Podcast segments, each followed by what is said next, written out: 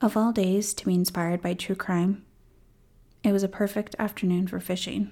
Why not get the kids out of the house and run off some energy while my husband and I toss a line in the water? It was on our way to a new fishing hole we found on one of those fishing apps that show you on a map where all the fishing spots are nearby.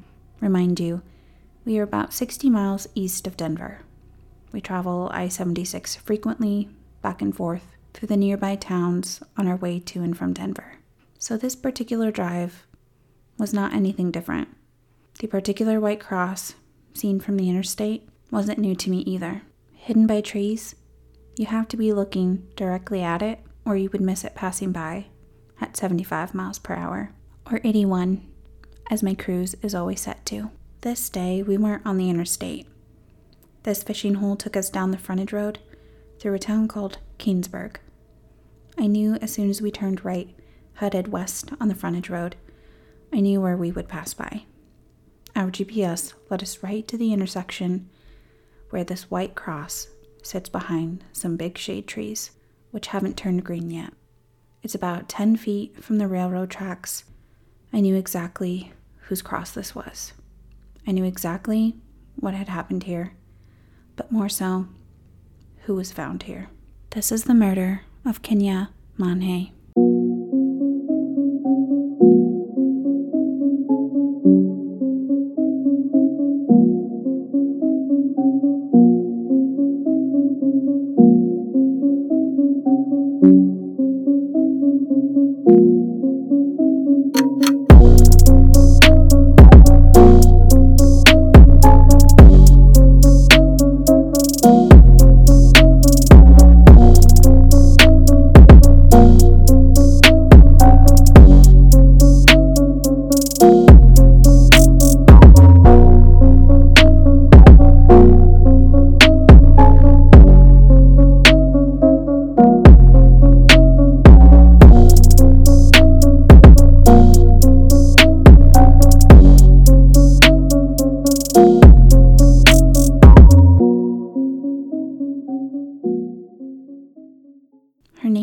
Kenia Monge.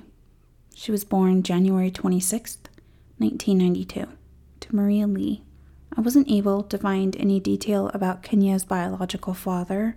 However, Kenia was raised by her stepfather, Tony Lee, since she was 12 years old. Tony and Maria married, and Tony loved and cared for Kenia as his own.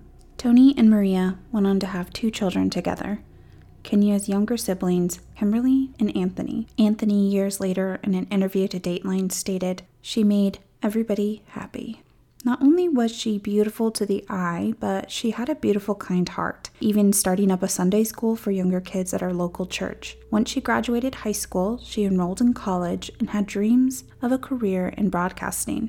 She had left the nest and was living with her boyfriend as she worked as a customer service rep. As many underage college kids do, they obtain fake IDs and enjoy the newfound freedom of life on their own.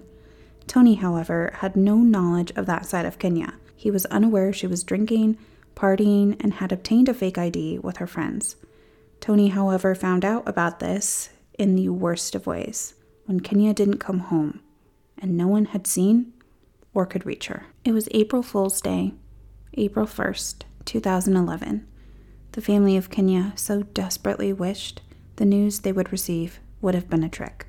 Kenia had gone out with her friends the night before. They were underage drinking at the club 24K Lounge, which was located in lower downtown Denver. Kenia's friends had not seen her since she was kicked out of the club amidst the night of partying, left to roam the streets of Denver alone, wearing a black mini dress and red high heels. She did not have her cell phone no purse or jacket. All her personal belongings were left inside of the club. So, why was Kenia kicked out of the club? Well, according to the club management, Kenia was escorted out for intense intoxication. She, however, didn't leave alone. Another man who was seen with Kenia on the dance floor had also been escorted out alongside her for acting inappropriately together on the dance floor. This all sounded so out of character to Tony, he suspected the possibility of someone slipping something into her drink. The friends inside of the club stated they were all drinking together, Not one of them drank more than the other, and her friends were not out of control. Something being slipped into her drink could be a possibility, and another thought I had was Kenia was a very petite girl. She was short and all around just very small. Body mass does come into play when you are consuming alcohol and how you handle your alcohol. Kenia may have drank more than she could handle. Tony immediately took the shocking news to police and filed a missing persons report. He wasn't going to wait around for police to do their job. He now had Kenia's phone, her friends had grabbed from inside of the club. He needed to find who the mystery guy Kenia was seen leaving with. Maybe she was still with him, sleeping off the night before. So he searched Kenia's phone top to bottom and came across a strange yet very important text message. The text read Hey, this is Travis, the guy who gave you a ride last night. White, creepy van. Smiley face. Did you get your car home okay? Tony called the phone number repeatedly with no answer and left voicemails hoping for a call back and any clues as to where Kenia could be. While Tony waited for his phone to ring, police discovered video surveillance from the lobby of a nearby apartment building. The video shows Kenia with the mystery guy from the club waiting in the lobby for an elevator. She was visibly intoxicated, staggering, and off balance. Police were able to identify and locate the man Kenia was last seen on video with and interview him about his interaction with Kenia. This mystery man is still a mystery man. I was unable to find his name, however, the apartment complex he was living at was the Loft apartment on 24th Street. He told investigators Kenia did walk home with him and he had talked her into going up to his loft. Kenia suddenly had a change in judgment, and despite him wanting Kenia to stay, she kept saying she had to get back to her friends. His story added up because five minutes later, Kenia is seen exiting the complex alone. She stood outside of the complex, even having a brief interaction with a homeless man loitering for money outside. She then left the camera frame but was picked up across the street in a hotel lobby using the restroom. Kenia returned back in front of the apartment complex for a short time before walking out of the frame yet again, this time to never be seen again. It has now been 48 hours since Kenia was last seen, and Tony gets a call. It was the white, creepy van owner, Travis, who had sent her that odd text message.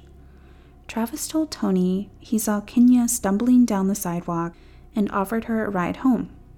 She accepted and as they were leaving downtown, Kenia wanted a cigarette.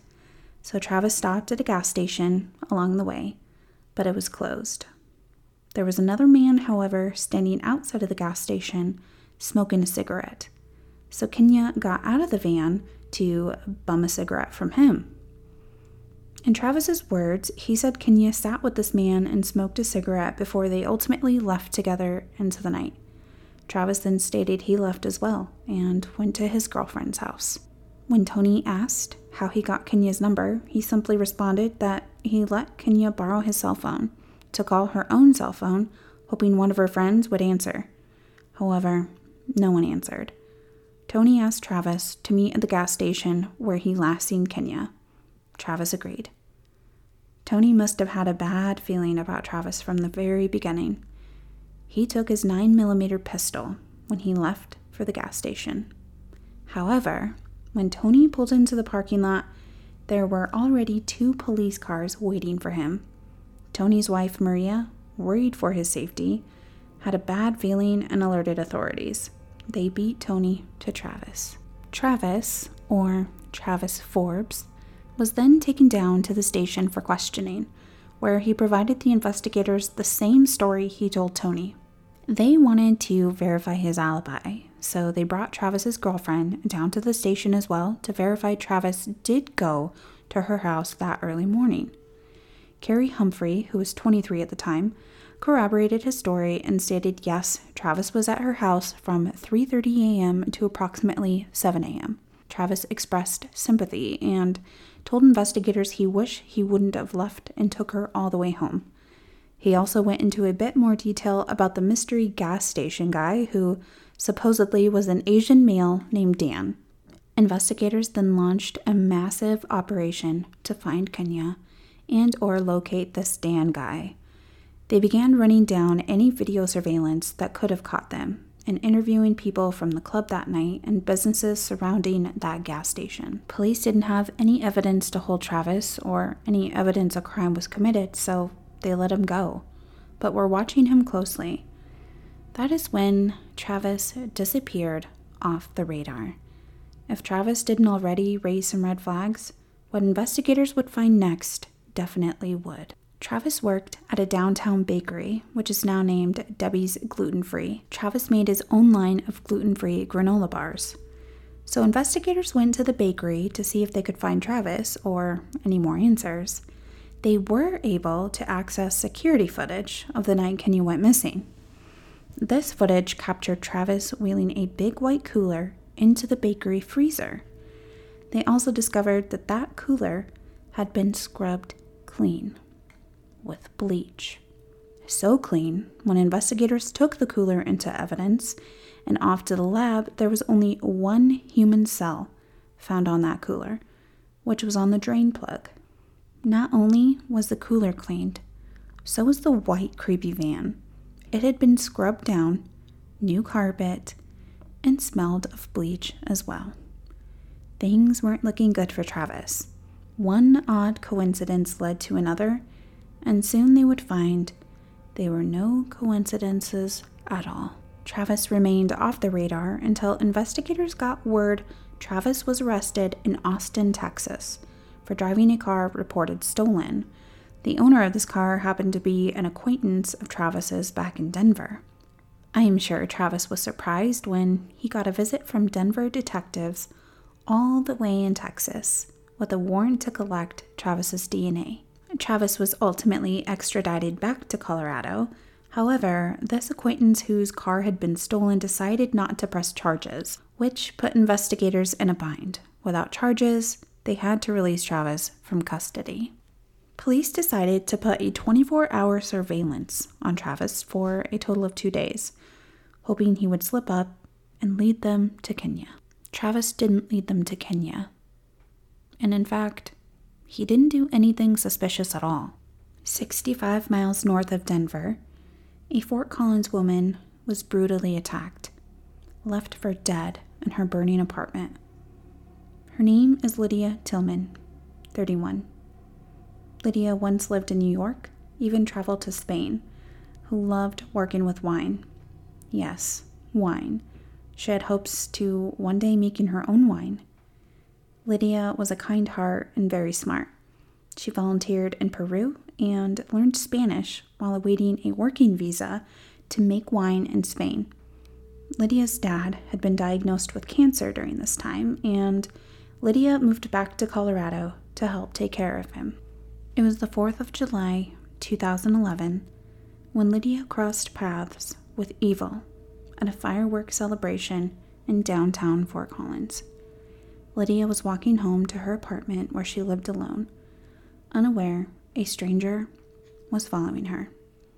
As far as Lydia can remember and piece together, this man pushed her into her apartment. Lydia was brutally attacked, raped, and beaten in her own apartment. She was beaten nearly to death with every intention of killing her. Afterward, dousing her in bleach and setting the entire apartment on fire before fleeing the scene. Unaware, Lydia was still clinging to life. She found enough strength to jump from her second story apartment window, falling to the concrete below. It was around 4:30 a.m. when residents within the apartment complex recall hearing a muffled scream, heavy footsteps, and a car start then drive away. It was only a short while later heavy banging on their doors alerted them there was a fire in the building. Lydia was found lying outside. Paramedics were called immediately. Lydia's injuries ranged from a broken, shattered jaw to dissection of her carotid artery in her neck from strangulation, which led to her sustaining a massive stroke. Lydia was placed into a medically induced coma. Lydia was unable to speak or tell anyone who had done this to her. What did tell was the DNA collected from underneath her fingernails. the DNA was pushed through the lab immediately. There was a match. That DNA matched Travis Forbes. Yes, the same Travis in suspicion of Kenia's disappearance. Travis was charged with attempted murder, assault, sexual assault, and a list of other charges. He was held in Weld County jail. Travis was arrested on July 10th, walking with yet another woman near the CSU campus. He was caught before what could have been a third attack in a matter of three months. Police working on Kenia's case discovered holes in Travis's alibi the night Kenia disappeared. Cell phone records proved Travis was nowhere near or even went to his girlfriend's house that early morning of April 1st. Carrie was charged with lying to the investigators. Providing false information to police is never okay, and in the interview I watched with Carrie, she stated she was scared and did not know what was going on, so she covered for him. I really find it hard to believe she would have covered for him if, in fact, she knew exactly what he was up to. Once Lydia came out of her medically induced coma, she was able to identify her attacker in a lineup, positively identifying Travis Forbes as her attacker. There was an overwhelming amount of evidence piling up for Travis. Ultimately, Travis confessed to both crimes the disappearance of Kenia and the attack of Lydia. He did so in a plea deal arrangement to avoid the death penalty, which in 2011 in Colorado was still very much on the table. In a police interrogation video with Travis in regards to Kenia, he stated, I did not mean to kill her. I didn't have plans to kill her when I gave her a ride. I didn't pull over to rape her. None of that was in my head. None of that was premeditated. Travis's detailed events of that night was similar to the first lie he told authorities. He seen her stumbling down the street, asked her if she needed a ride. Anya then fell asleep in his van. That is when he had sex with her while she was sleeping. Kenia wakes up and is upset, as she should have been. Travis says she slapped him across the face and he started choking her to death. He then places her small framed body in the cooler in the back of the van, drives back to the bakery where he is caught on surveillance taking the cooler into the freezer. He is even noticeably opening the lid of the cooler and rearranging her body inside, pushing the lid shut that must have kept opening. About three to four hours after a body has been dead, rigor mortis sets in, which causes the muscles and limbs of the body to stiffen, this is due to no oxygen and chemical changes in the muscles. Rigor mortis peaks at about 12 hours postmortem, but dissipates around 48 hours. This could explain why he had to keep closing the lid of the cooler. After placing Kenia's body in the freezer of the bakery, Travis eventually pulls her back out, strips her of her clothing, and washes her with bleach, followed by stripping himself of his clothing and washing himself with bleach as well. He then takes everything out of the van, bleaches the van, and burns everything inside, as well as Kenia and his clothing, in a burn barrel. So now investigators learned Kenia was in fact dead, and had been for a hundred days now. Aside from all of the questions they had for Travis, they were mainly concerned with where Kenia's remains were placed. This is when Travis Forbes leads investigators east outside of that small town of Keenesburg, off County Road 53 and I 76. Travis instructs investigators. She is down there by the trees. All while Travis is screaming and sobbing, being back to the scene of this horrific act. Travis addressed an officer and stated, You're standing right on top of her. She's about five feet down. Well, you are going to have to join me for part two to find out what happens next. I did take a break last week from uploading. I had this case planned for last week. However, life happened as it tends to do. I imagine the majority of you can somewhat relate to how stressful things have been amidst the stay at home order, the virus affecting our jobs and children's schools. I have been working my full time job, my real estate job, remotely from home homeschooling my first grader, as well as continuing education for my preschooler. It's been a roller coaster to say the least. I am thankful for my health, my family's health, and my job and resources available to me. With that being said, I have thought long and hard about balancing my job, kids, husband, running a household, and this podcast. So I'm going to be changing my upload schedule to bi weekly, two episodes a month every other week. This helps me prepare, provide longer episodes, and better quality.